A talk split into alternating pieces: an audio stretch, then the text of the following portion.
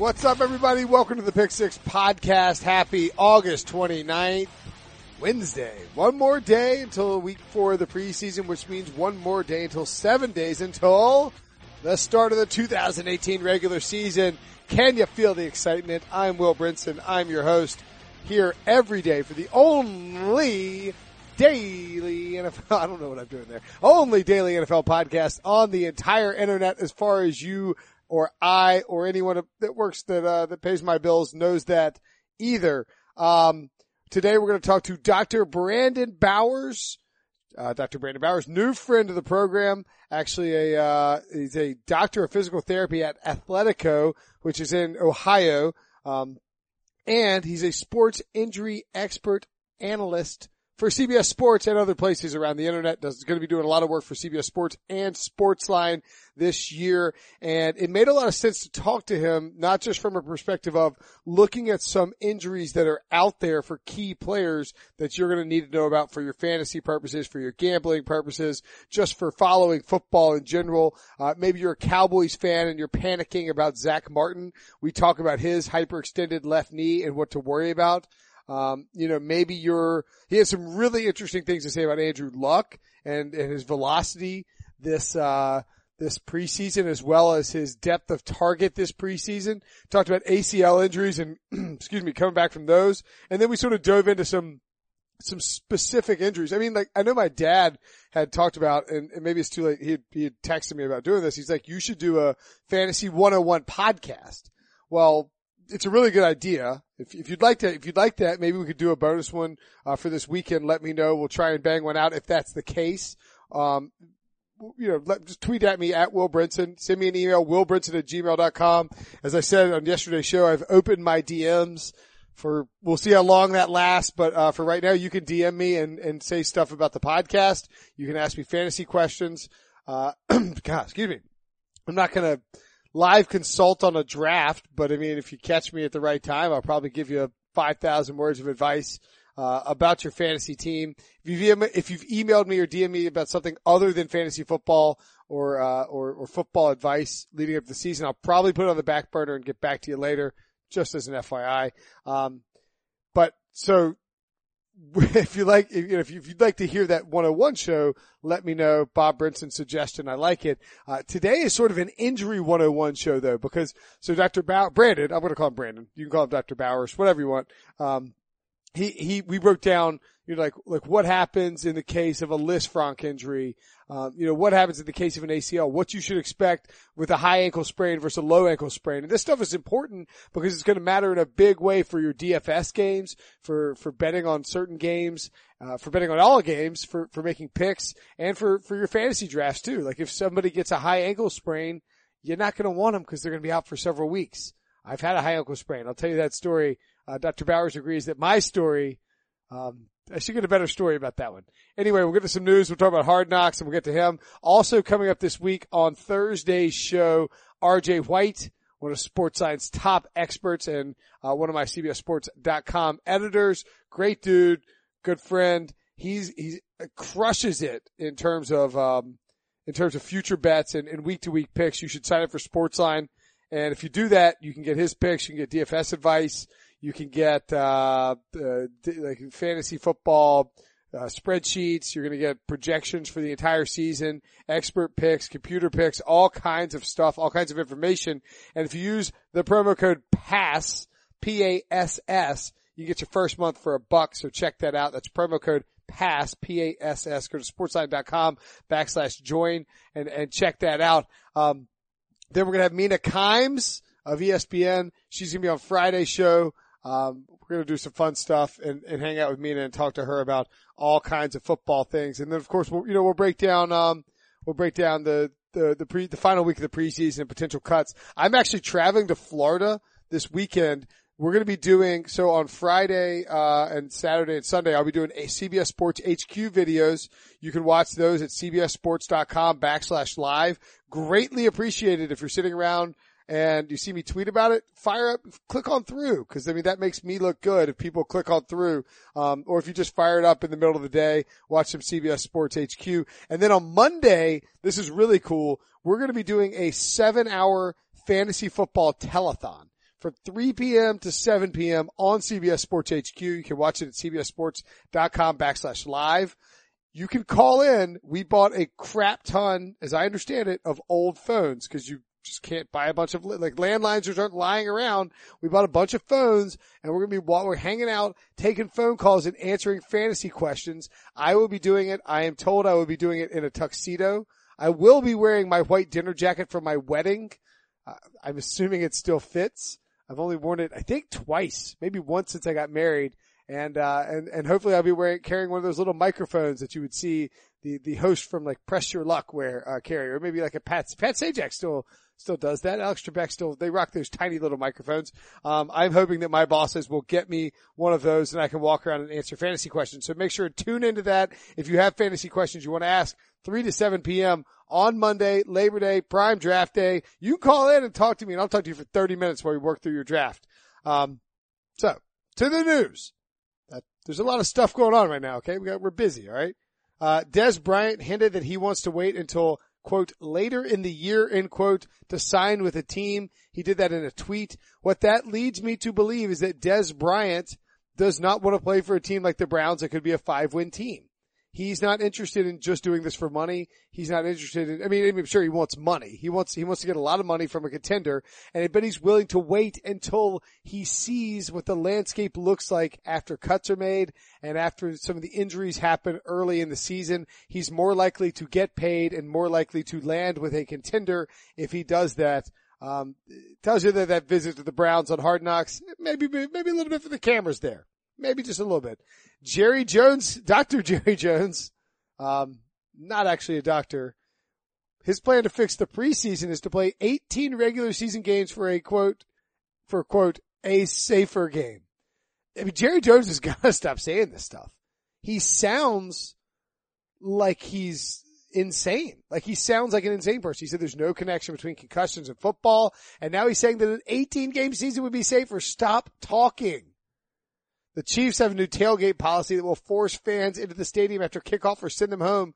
Um, as someone who likes to uh, go out at halftime and have an adult beverage or 12 and maybe end up watching the game on, uh, not for college games, uh, maybe end up watching it on a flat screen by a giant milk truck that the, we may or may not have at our tailgating spot. I hate this idea, but it's a really good idea. Get either go in the stadium, go to the game, or get out of there. Now, I'm not saying that everybody shouldn't be able to do what they want, but when you stay out at the when you stay out at the parking lot and you hang out and you booze it up, creates a bit of a dangerous environment. Get into the stadium. I'm not saying just get in the stadium, do it. Tom Brady on his wide receivers this offseason, quote, certain things haven't worked out. See, Tom, that's how you do it. Somebody asks you a question, you answer the question, and you give a bunch of nonsense. Khalil Mack Still in a stalemate with the Raiders. Charles Robinson of Yahoo Sports reporting this. Likely to miss regular season games. It feels like this is heading for a trade. We'll see. Um, Gregg Williams called Denzel Ward's tackling that got him hurt stupid. Hue Jackson doesn't like that. Um, you know, if you watched, uh, watch hard, we'll, we'll get it in a second. Hold on. That's hard knocks. Uh, the Lions, the, the, excuse me, the Bengals handed out contract extensions to Carlos Dunlap and Geno Atkins, no brainer moves. I like the Bengals defense. Could see them being a pretty interesting pair. I actually talked to the Bengals, uh, talked about the Bengals and the Ravens on Dave Dameshek's football program, which was out, came out on uh, Tuesday afternoon. Um, Dave Sheck was kind enough to have me on promo the Pick Six podcast. Always kind of him to do that. And you should subscribe to the Dave Dameshek football program. A very good podcast. I think it comes out like two, maybe two or three times a week. I subscribe and listen to it as, uh, as many episodes as I can. You know, I gotta listen to my show first, of course. Um, and Alshon Jeffery could miss at least the first two games of the regular season on the pup with a shoulder injury. I'm telling you, Eagles are gonna start slow. People are calling me crazy. Going to be a rough start for the Eagles. You'll see. Excuse me. And uh, back to that to the Browns thing, the the Hard Knocks on Tuesday night. Another good episode. These coaches are unbelievable. I mean, it's just Gregg Williams and Hue Jackson are. You knew what they were going to be like, and yet it's even worse than we could have possibly imagined. Um, Todd, Gregg Williams just swears up. And don't you think that these people are these players are tired of saying like, "Come get some beep"? every time he breaks the huddle in every single meeting. I mean, they would just get old. It sounds like Jesse from, uh, from Breaking Bad. I mean, like he's just dropping the B word just an excessive amount of times. It's just kind of ridiculous at this point. Uh, Todd Haley, I do find oddly appealing. I didn't think that would, that would happen. Um, you know, he's cussing out Jarvis Landry for no, not running out a route and then, but then pulls him aside. It's like, Hey, if you don't do, you know, if you don't run it out, then people, rookies will see that they won't run it out. He's like, I'm sorry for yelling at you. I thought that was some good stuff. And then of course the rookie skits were uh, legendary. John Dorsey or Baker Mayfield dressed up as John Dorsey, and then they did like a they redid the Jarvis Landry skit where he's like, you know, it's contagious, man. It's contagious. And they got a guy like hobbling across the the field wearing wearing uh, two two cast on his legs. I highly recommend you watch it. Another very good episode. This is also a very good episode of the Pick Six podcast. You can subscribe, you can rate, and you can review on iTunes. Unsubscribe, resubscribe. I think if you do that, it jacks it up at the rating. So in the morning, hit the button, I guess. I mean, we're guess we're just going to do this thing and try and gain the system. Let's fire up as fast as we can. Um, to all those that listen, it's greatly appreciated. Let's get to Dr. Brandon Bowers, to, uh, doctor of physical therapy. Going to break down some sports news right now. All right, Brandon, thanks for joining us. Excited to have a uh, an actual doctor on the show, and uh, and actually to break down, you know, some of these some of these injuries that are that we're going to be looking at, um, not not just from a you know an NFL perspective, but a fantasy perspective, and a, uh, I think it's important that that people like injury reports are so vital to understanding week to week what's going on in the league that it's it's sort of important to know um, what's going to happen with particular injuries, right? I mean, it's become a very big part of the game. The big thing here we see with, with injuries, Will, I mean, like you mentioned, looking week to week, obviously these things can have a big impact on the gridiron and, and as well as a fantasy football perspective. So kind of my role is to kind of help individuals understand things from a medical standpoint, what we can expect players to be able to do when they come back. Uh, so that's what we're, what we're here to do tonight, and I'm ready to get started. How did you? Um, I mean, I, I would assume that we don't, you can give the background on how you got into, you know, the medical world, but I am, I'm, I'm even more curious how you, how you got into the, um, sort of the sports analysis world, although it, you know, if you're, you work with athletes, so it crosses over, right? Yeah, so kind of how this all started when I when I was in high school, I actually sustained a pretty significant shoulder injury, and I had to go through the whole rehab process and physical therapy myself. Had a great experience, and that led me kind of down this this medical career path. As far as what I'm doing here tonight, uh, with the injury analysis. This all started a couple years ago, uh, 2016. I just kind of had a, a passion for, for, obviously the, the medical side of things. But I, I would see online people and kind of the lay the, the trying to understand these injuries and not getting things quite right. So I figured there was a need there that I could help to bridge that gap from a medical perspective, combine that with the fantasy sports side of things and merge those together to help give fans a better understanding of what these injuries are and how they impact the players and their teams. Awesome. And, uh, I believe people can find you on Twitter at, uh, BL Bowers 12. Uh, that's Dr. Brandon Bowers to you and, uh, Athletico Physical Therapy, right? Yeah, so as you mentioned, at BL Bowers 12 on Twitter, Athletico Physical Therapy is my employer. I'm located on the northeast side of Columbus, but Athletico is actually headquartered out of Chicago. We've been around since 1991. Uh, we're across 12 states with over 450 clinics. We're, we're focusing kind of on, on the outpatient orthopedic setting, seeing a high volume of athletes as well as individuals of other diagnoses and other demographics. But again, at BL Bowers 12 on Twitter. Nice. All right. Well, let's dive into the actual injuries. I think when we look at, um, you know, so, I mean, some of those guys that are dealing with injuries, the two that stand out to me more than anybody are a pair of young franchise quarterbacks, both returning from an ACL injury, Carson Wentz and Deshaun Watson. One, uh, Deshaun Watson, who suffered the injury earlier last season in 2017, slated to return, has already played in preseason games, should be good for week one. And then the other, Carson Wentz, who suffered the injury on December 10th uh, out in Los Angeles against the Rams in a critical NFC uh, battle. Wentz obviously didn't play the rest of the year, has not been cleared yet for week one by Eagles doctors. Uh, what is this, when you look at an ACL, I mean, t- as you and I talked a little bit over email before the, before the podcast, I mean, to me, there's a mis, a misconception publicly about the return time from an ACL that's sort of been propagated by, um, athletes rushing either to get back on the field or like superhuman guys like Adrian Peterson or even Philip Rivers is actually an interesting example. Getting back on the field quickly uh, is the recovery timeline longer perhaps than people initially tend to think usually the return to play timetable after these ACL injuries will is usually in the neck of the woods of nine to 11 months. So Deshaun Watson's at, at, about 10 months out here. So he's right within that time frame, what we'd expect to see. But you did mention kind of, you run into some of the anomalies with the Adrian Petersons, who, who I think returned in five or six months. So obviously these guys are professional high level athletes who, who work out and take care of their bodies for a living. So they're going to have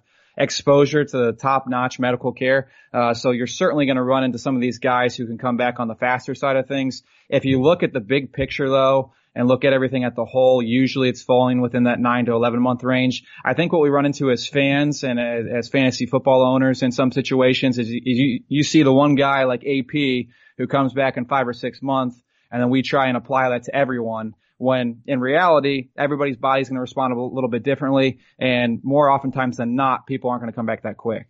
Um, the other interesting thing about an ACL too, to me, is that I think when you look at certain guys and even top shelf players, the, the two that come to spring to mind immediately for me are Rob Gronkowski, who tore his ACL in uh, early in the 2013 season, and, and then Keenan Allen, who tore his ACL early in the 2016 season both guys ended up having, uh, they won comeback player of the year in their respective following seasons, uh, 2014 for Gronk and, um, and 2016 for Keenan Allen and ended up having great seasons in those, in those years. But I think the thing that's undersell, uh, this is part of why I think that the, the ACL injury is a little bit undersold is that if you, if you look at how those guys performed in those seasons, Gronk took a little while to get going. Like he, he didn't even have his first hundred yard game or first five catch game until October. And then Keenan Allen didn't really hit his stride until the middle of the season. Do you think there's, is the period where these guys develop their explosiveness or regain their explosiveness a little bit longer maybe than,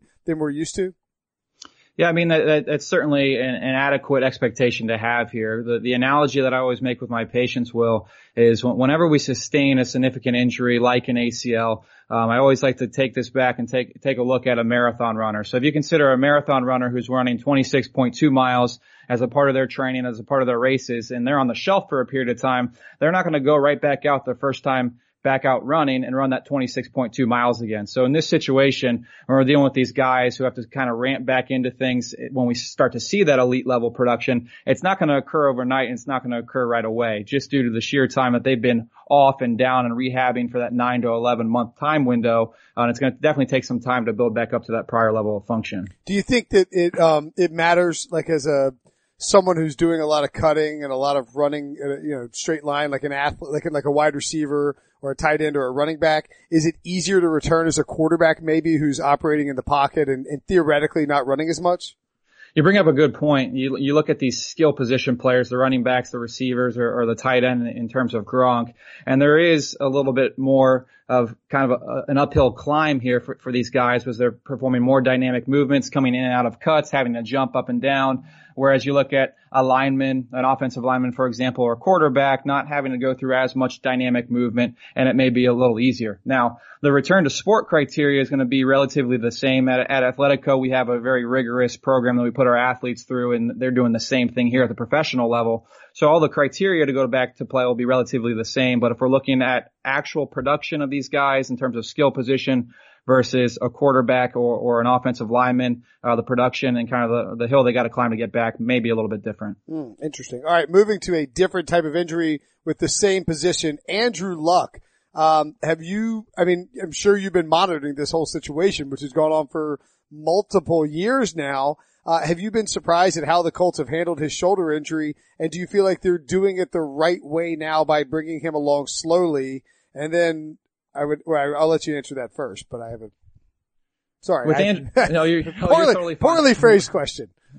With Andrew Luck, he had that labral repair uh, performed in his throwing sh- shoulder. It's been certainly a long road for him in the repair of this damaged cartilage. Uh, he, has been out here for a couple years, and I do believe, to answer your question, Will, that the, that the Colts are taking the appropriate approach here to make sure they're easing him back into things. Really, the big thing here, and I know we kind of chatted about uh, about it a little through email, is that we've seen a little bit of a, a reduction in his throwing velocity here yes. as as we're working through our, our way through the preseason. Now, if you look at the, the situation, we're dealing with an overhead athlete and Andrew Luck, who's, who's a thrower and an injury and a surgery to his throwing shoulder. So to see this reduction in throwing velocity here early on is not surprising and shouldn't be seen as alarming. I mean, you look Ooh. at uh, baseball players and you look at throwers in, in, that regard who have a similar surgery in, in that labrum repair, and usually we see a little bit of a reduction in their velocity as well. So they're handling this appropriately. Structurally, his shoulder is sound. It's just a matter of ramping back up and, and getting back to the Andrew Luck of old. Okay, so uh, the throwing velocity and the depth of target, I think, are probably the two biggest concerns people have. You don't? Do you think that the the lack of? I'm pretty sure he hadn't thrown through three three weeks of the preseason as we're recording this. He hadn't thrown more than five yards downfield on any pass, which one could write off as a, uh, a byproduct of the Frank Reich offensive system, or one could write off as we're terrified to let Andrew Luck uh, uncork one. I mean, uh, is the, is that a possible red flag? I know you mentioned the, the velocity thing is fascinating to me that it's not an issue. I, I would have, I guess that just is a natural byproduct of the surgery, but I, I, think anytime you see with pitchers or, or quarterbacks or anybody who's a, a thrower of, of a, of a, of a ball, then, you know, you, you don't want to see a velocity dip, but that's interesting. A couple things that we need to look at here in terms of, of a depth of his throws and not throwing past five yards are, are a couple things here. Uh, usually when we're returning to play after a, a, a, thrower who's had this type of injury, usually there's a progression in terms of the depth of the throw, the distance of the throw, the velocity of the throw, what have you. Uh, there also could be a kind of a psychological component here uh, with Andrew Luck in, in, trusting his shoulder. When, when, we return athletes to play, and same thing at the professional level, there's obviously the physical component, which everybody's concerned about, but then there's the psychological component to make sure that these athletes are trusting their now structurally repaired body parts to do what they need it to do. So you look at a guy in, in situation for Andrew Luck here in the Colts, T.Y. Hilton, obviously, uh, reaps a lot of benefit with those deep balls down the field, which mm-hmm. he, he, hasn't seen here in the preseason. Uh, so we'll see how Luck progresses here um, as the season gets going, and see if that depth of throw increases. I would say through the first few weeks of the season, we should see him start to stretch it out a little bit. If not, then I, I, would say then that may be cause for concern. But hopefully this lack of depth of throw here for Luck is just a matter of kind of working through his progression, building up his confidence and getting back uh, to his previous level of function. Yeah, that would be nuts if they put him out there in week one. They're like, all right, Andrew can't throw more than 10 yards down the field, but we're going to let him play quarterback anyway, cause it'd be pretty, pretty easy to figure that out from a defensive standpoint. Let's talk about some, uh, some running backs who have interesting injuries. David Johnson fascinates me, not from a, a medical standpoint so much as like a, a very bizarre narrative standpoint. It, it would, it would appear to me, uh, Brandon, that, that basically everyone thinks he tore his ACL. Like, and like, it makes no sense because he had a wrist injury they suffered in week one. Everybody's treating him like he's coming off a major, like lower body injury and he, and he's just dealing with a wrist injury. Is that, is that wrist, uh, issue that he went with something that can affect him long term? Is it something that could be a concern for ball security? And do you think anyone should be worried about potentially drafting David Johnson high in drafts? When we look at the David Johnson situation, Will, he obviously had that wrist dislocation, had had the surgery towards the beginning of last year. That certainly bodes well for Johnson, uh, being that the injury occurred towards the beginning of the season. He had that wrist surgically repaired with plates and screws to to kind of fix the fracture, fix the dislocation, and offer him a little bit more stability.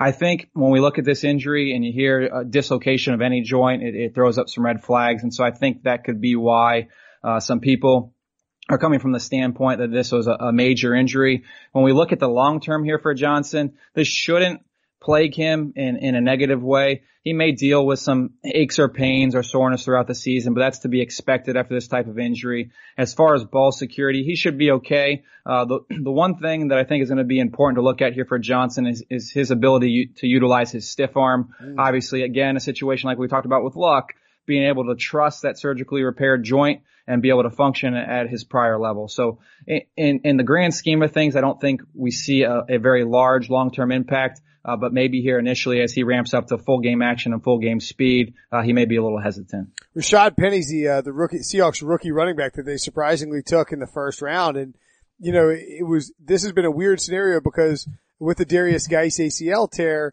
Penny was basically slid in the number two spot in rookie drafts and, and the number two rookie to draft in, in redraft leagues behind Saquon Barkley. And then all of a sudden he suffers a broken finger, uh, back on August 15th, I guess. So about two weeks ago, Chris Carson slides into the starting role for, for the Seahawks. And, and yet now they're already going to clear him for Thursday night's action. We're recording this on a Tuesday for a Wednesday. Uh, but you know, it sounds like Rashad Penny is going to play.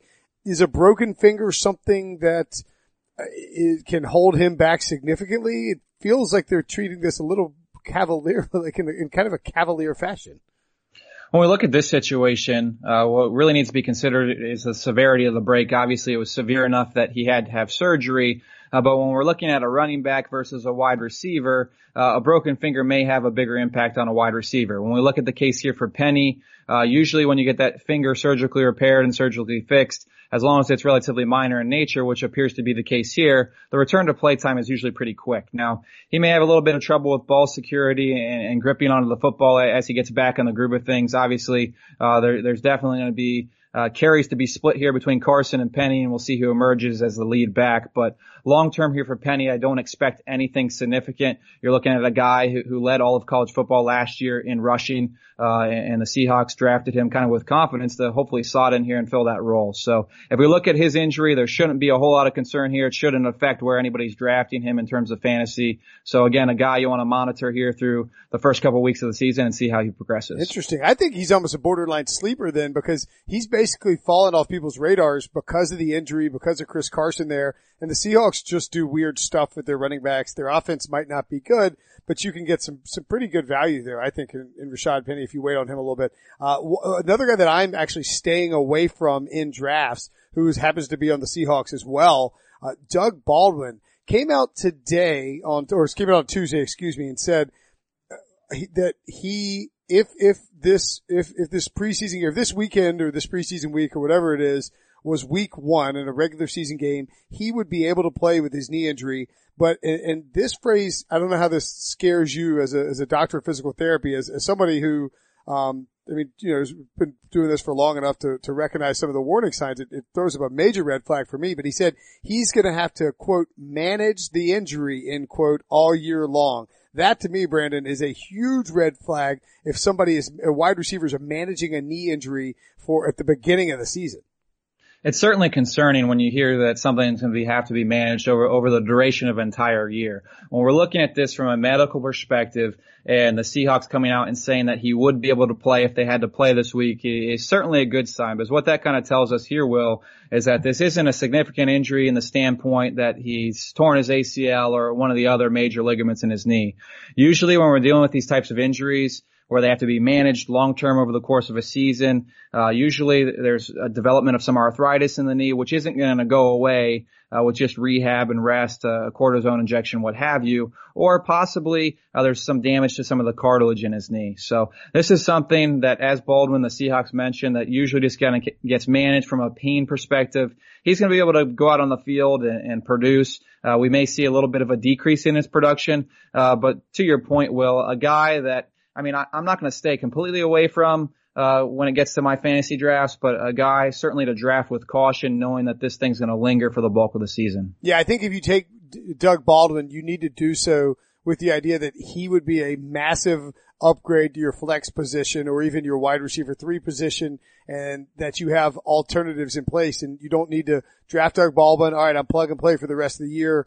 Go draft, you know, go draft some running backs. You need to make sure you got depth there if you, if you go after Doug Baldwin. Um, I just remember talking to Richard, I talked to Richard Sherman last year after he tore his Achilles, obviously. They're different injuries, of course, but he pointed out that he knew coming into the season that it was gonna, he, he knew he had to manage it, that it was gonna pop at some point or that it was to go and he was just trying to do his best, which I thought, I just thought was, that's like an insane way to, to come into a season. That's how tough these guys are, right? Yeah, I mean, it's certainly when you're dealing with that Achilles and Richard Sherman, it's a pretty brutal injury. And so a lot of these guys, I mean, the football players and hockey players are, I would say, the, the toughest athletes out there. So they know how to manage these things adequately and appropriately. When we're looking here again at Baldwin, again, if we're looking at the nature of this injury, if it truly is just arthritis or some possible cartilage damage, this is best case scenario for him here. Uh, and, a, and a little pain and a, a sore knee isn't going to hold him back from going out there and contributing for the Seahawks. So these guys are grinders, and when we're dealing with minor stuff like this, um, it, it's not going to hold these guys back. All right, maybe it's worth taking a flyer on after all. Uh, one more guy in the NFC West on the offensive side of the ball, Jerick McKinnon. A calf injury is limiting him. Uh, how cautious do you think the 49ers should be with the guy that they paid a lot of money to this offseason, the guy who's an explosive sort of, uh, pass catching running back. Kyle Shanahan wanted him on that roster, or should they? I mean, it, it, seems to me that they should be cautious, right? Like you can't just toss him out there with a calf injury. This is something that if if he tweaked it again, the severity could go up, right? Well, uh, if we chat on future podcasts about injuries, you're going to notice a recurring theme when we're dealing with calf injuries, hamstring injuries, and three words that I use pretty commonly are soft tissue injuries. So injuries to the muscles. So in this case, the calf. And the reason this is so important is because these soft tissue injuries have a very high recurrence rate. So when we're looking here at McKinnon with this calf injury, the, the 49ers have been very conservative and that's what they should be doing, quite frankly, at this point in time. The games don't matter yet. Obviously they paid him a lot of money to come in and, and be kind of their premier back. So it's important that they are cautious and they get this thing 100% right this go round because if they don't, we get to week five, week six, week seven, and this thing rears its ugly head again and he has a setback and then he's out for a longer period of time. So the 49ers and any other team that are dealing with players with soft tissue injuries, be it a calf, be it a hamstring, be it whatever other muscle, it's important to make sure you're doing your due diligence, taking your time as you work through the rehab process to reduce the risk of this thing, thing coming back down the line. And remember, Kyle Shanahan has a six or five years left on his fully guaranteed contract. Everybody is buying in on what he and John Lynch are doing. They are not in a huge rush to win immediately. And I don't think that they will be in a huge rush to get Jerick McKinnon back on there. So if you are drafting Jerick McKinnon, make sure it gets some uh, some backup for him as well. Two offensive linemen, and we'll get done with the, the, specific player injuries unless there's anybody else you want to talk about. I am fascinated by um, what the Cowboys will do with Zach Martin because the Cowboys are constantly in win now mode. It seems like they are getting a little concerned. They have Travis Frederick, who is out with a, an autoimmune disorder that he's dealing with. Uh, but Zach Martin took a shot to the knee from Dre Kirkpatrick against the Bengals in the preseason. It's a hyperextended knee and a bone bruise for a guy who's, you know, out of the guard position, does a lot of pulling, a lot of lateral movement. How big a concern is that?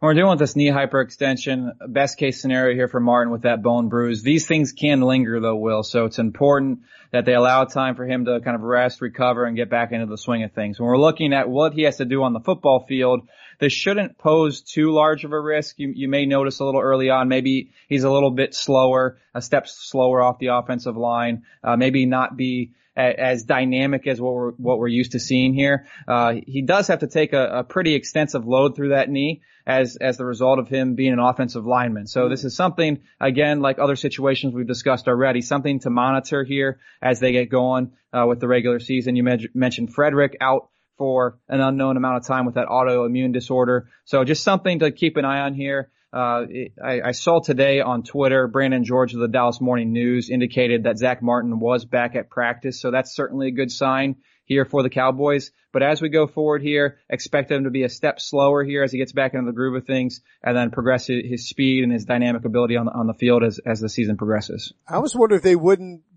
run like more straightforward power runs where the, you know he doesn't have to get out and get into the second level and pull and all that stuff with his knee banged up. That would be kind of an interesting change of things. Uh, Cordy Glenn, maybe an even bigger impact guy. You know, the, the Bengals traded for him, moved down in the first round in the draft, get him to, to solve their offensive line problems. He's going to have a huge impact on Joe, uh, Joe Mixon, Andy Dalton, AJ Green, Tyler Eifert, John Ross. I mean, all these guys, sort of a, a trickle down effect. How big a concern is a shoulder injury for a guy who's constantly grappling with other huge human beings?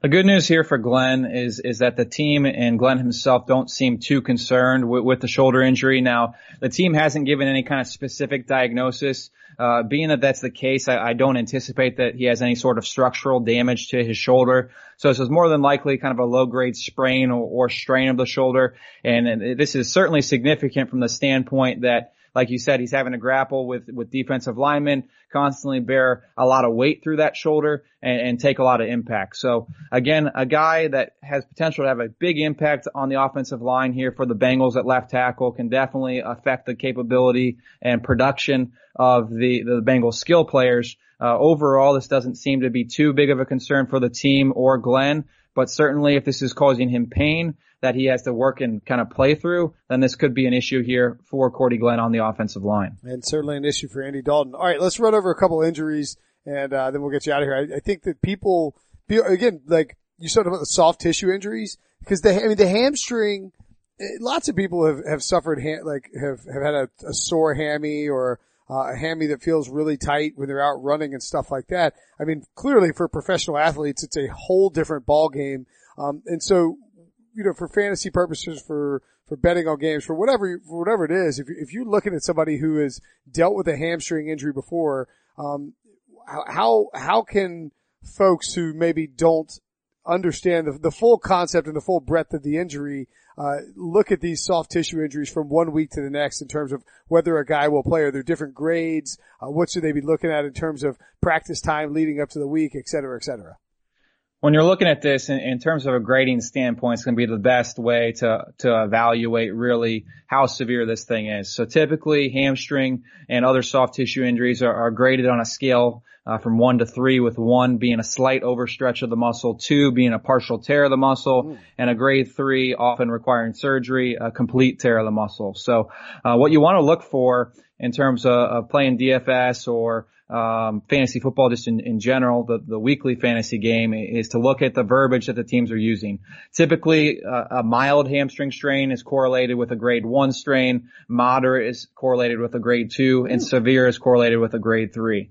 So when we're dealing with these guys, Will, who, who've got the grade one or, or the mild strains in nature, typically it's a little bit shorter return to play timetable, usually in the neighborhood of two to three weeks. Uh, and it's, it's important to keep an eye on the practice participation as the week goes on. Typically, you'll see these guys sit out uh, early in practice, and then as the week progresses and we get towards the end of the week, they might be maybe limited as, as, they're getting back into things. So really, just paying attention to the verbiage that's used here, mild, moderate, and severe, will give us a good indication as to when these guys will be able to be back and when you can slot them back in your fantasy lineups. Isn't moderate so like like I if somebody told me that I partially tore my hamstring. They'd be like, you have a moderate, you have a moderate hamstring strain. They'd be like, like, this is not moderate. This is a very painful partial tear. I don't know. I think I find that, I find sometimes the verbiage on these, on these NFL, you're like, oh, like he's, you know, he's, he's, uh, he's probable. It's like, he has a partial hamstring tear. He's not probable. It feels like it's a little conservative sometimes, right?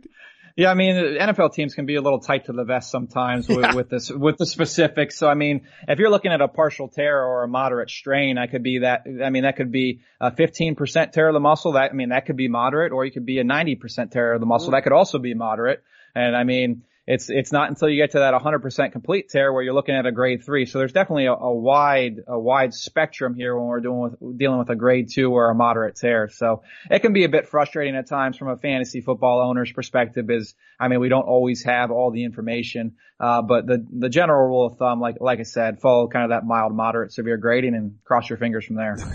the uh, the ACL, I I mean I, I guess it, I mean I feel like people have a pretty good idea of the ACL, but, but maybe not. I mean, actually, you know what? I don't think people do. So in the, correct me if I'm wrong here, and I probably am, but, uh, there are three, three joints in the knee, the ACL, the MCL, and the PCL, right? And those are the ones, those are the, those are the, those are the tears that you can suffer. Um, how much, that is right, isn't it? Well, you, have actually we've got four. Four. So. Oh, I missed one. All right. What's the, so you got AC, ACL, PCL, MCL, which is on the inner side of the knee, and then the one you miss is the LCL, oh, which oh, yeah. is actually on the outer side of the knee. Well, the, the, the ACL is the most common one. That's on the front, right? Correct. Okay. Correct. Yeah. And so, I mean, I guess it, but it always, when somebody has a knee injury in football, it almost always, if it's a, if it's a season ending knee, knee injury that is some kind of tear, it almost always is the ACL, but then the compound nature of the left, right, uh, or rear, the MCL, you know, the PCL and LCL, that compounds it in terms of how, uh, how tough it can be for recovery, right? Yeah, you look at a guy like Carson Wentz, he sustained his ACL injury in addition to an LCL injury. Mm. So anytime we're dealing with these multi-ligamentous injuries where more than one is involved, it has the potential to prolong the recovery period. Like you mentioned, ACLs are usually the most common and, and the good news is, uh, there's usually a pretty high return to play rate at at an effective level. So, I mean, it's a death sentence that season in, in, a player's ability for them to be able to come back. But Good news is the subsequent season, depending on when the tear occurs during the previous season, they're usually able to come back and contribute at a pretty high level. Yeah, the uh, I think the new, not the new ACL in terms of medical uh, purposes, but in terms of football purposes, the thing that we've really seen pop up in the last few years uh, is not related to the knee, but actually related to the foot, and it is the dreaded Lisfranc injury. Can you uh, can you give us sort of a rundown of what that is and how likely it is that a player will return after suffering a Lisfranc injury? So like you said, this is really starting to crop crop up more and more. Uh, the Lisfranc injury is, is, an injury to the, to the middle portion of the foot where kind of the, the, the arch on the top of your foot connects with kind of the toe bones that go down towards kind of the end of the foot. And so what we're dealing with here is a couple things. We can have a, a, sprain of, of the Lisfranc joint and an overstretch of the ligaments. We can get a break to the bones in this joint, uh, and the, the injuries to, to, this joint have a wide range of severity. On the conservative end, with, without fractures or without uh, breaks or dislocations of the bones and we're dealing with just a sprain. Usually these are able to be managed pretty conservatively. Uh, uh, Le'Veon Bell had one of these uh, a few years back that didn't require surgery and he was able to rehab okay. He contributes at a high level now. Uh, but then if we look at a situation here where surgery is required, where we're dealing with a potential fracture, dislocation, or even tearing of the ligaments, usually surgery is required uh, to kind of restabilize things and get everything back in place. Now, the caveat with having to have the surgery is usually there's a pretty pretty lengthy return to play timetable and a pretty grueling rehab process. There was a research study that was put out in 2016 that looked at NFL players from 2000 to 2010 who had these Lisfranc injuries and the median or average return to play timetable was 11 months. Wow. And so it's, it's really a grueling rehab. I've seen patients with this injury in clinic and it can be frustrating because the, the Liz Lisfranc joint is so important to the function of the foot and the transfer of force from, from the back of the calf muscle to kind of push off through the toes. And so it's really, really crucial in function in everyday life and out on the football field. So definitely not something you want to hear uh, when it comes to your favorite favorite players on your on your football team or even your fantasy football team, uh, because it can definitely be a long, grueling rehab. Uh, high ankle sprains are a term that pop up a lot, maybe a little bit less in the last few years. Or am I am I off on that? I can't. I mean, or maybe an ankle sprain is just something that's a part of sports, and we've sort of gotten used to it. Um, what how big is, how big a difference is the severity of a regular ankle sprain? Versus a high ankle sprain, and, and what are, what are the timelines if people hear uh, those specific injuries? The high ankle sprains are, are definitely a red flag. We're dealing with uh, an injury actually that occurs slightly above the ankle. Uh, you've got your tibia or your, sh- your shin bone and you got your fibula, which is your outer leg bone. And there's a, there's a few different ligaments that kind of help hold that together. And we're get, when we get an overstretch or torquing or tearing of, of, these ligaments, that's when we get the, the high ankle sprain. So this is, occurs again higher up than what your typical ankle sprain, your low ankle sprain occurs. Um, you, you, see these from time to time and there's definitely a, a lengthened return to play timetable with these things. It's going to depend on severity, uh, but if surgery is not required and this is just managed via rehab, typically we're looking at a, about a 68 week return to play timetable. Again, everybody's going to vary a little bit because all of our bodies are a little different, uh, but usually that six to eight week timetable usually will suffice. Uh, but it's just something, Will, that you don't want to hear when it comes to ankle sprains. If you hear somebody's got a low ankle sprain, it's all right. They'll be able to rehab and get back pretty quickly. But when we're dealing with these high ankle sprains, again, a lot of pain, a lot of rehab, and working on getting that stability back to the lower leg and the ankle before this player gets back out on the field. True story. I once suffered a high ankle sprain at a Phish concert. My doctor was very impressed. Oh I, man, I mean, I, I, would come up with a better story than that if I were you. That's, I walked in there, he's like, he's like, how'd you do this? I was like, I was at a concert. He was like, who was it? I was like, uh, it was a Phish concert. He's like, he's like, are you kidding me? He's like, they're, they're, A, they're still touring. B, what are you doing spraining your ankle at a friggin' concert, you clown? Um, yeah, we, we got to work on that story for you. Yeah, I know. It's, uh, I was, I, I think I started lying about it later down the road. Uh, last one. This is my favorite, well, not my favorite injury. There's no favorite injury. The hamate bone. We talked about this. Uh, can you explain what the hamate bone injury is for those that don't know? So this is an injury, Will, that you typically see in, in baseball players more so than anyone. The hamate bone and, and the hook of hamate that sits on the hamate bone is a bone that's located in the wrist. Uh, it's one of eight carpal bones or wrist bones that sit right at that wrist joint. Typically this occurs as a result of a fall on an outstretched hand or what we call a foosh injury. Um, in, in baseball players, you can see guys who have the repetitive, repetitive stress of the knob of the bat to the wrist can cause this to happen when we're looking at rehab and recovery from this type of injury, sometimes they'll surgically go in and remove part of the bone, uh, and it's usually a six to eight week return to play timetable. Sometimes uh, you can manage this conservatively, but it's a bone in your wrist, more, most commonly seen in baseball players. Usually they respond pretty well without any ill effects when they return to play. Yeah, I'm trying to find somebody that I know. There's somebody in the NFL that suffered one, but you're right. Like Tim T. If you Google hamate bone NFL player, the only thing that pops up is Tim Tebow, Mets minor leaguer, who is now out for the season with a uh, hamate bone. All right, uh, Dr. Brandon Bowers, this has been a blast. Um, lo- would uh, love to have you back on throughout the season to break down some of these injuries. You know, in a perfect world, well, not for your business, but for, you know, every, for these football players, we wouldn't have to talk to you. I'm guessing that very quickly there will be a reason to, to get you on the podcast. Um, anything I may have missed, anything you want to plug or, uh, uh, tell people where to find you? You know, as we mentioned at the beginning of the interview, uh, you can find me on Twitter at blbowers12. Uh, I'll, I'll, be covering NFL injuries for CBS Sports and Sportsline over, over the course of the entire NFL season. Uh, always open to any injury questions anyone may have. Uh, stardom, sit them questions with, with regards to injury. I'm usually pretty responsive on, on, on Twitter. So at blbowers12 on Twitter. Awesome. Thanks for taking the time, man.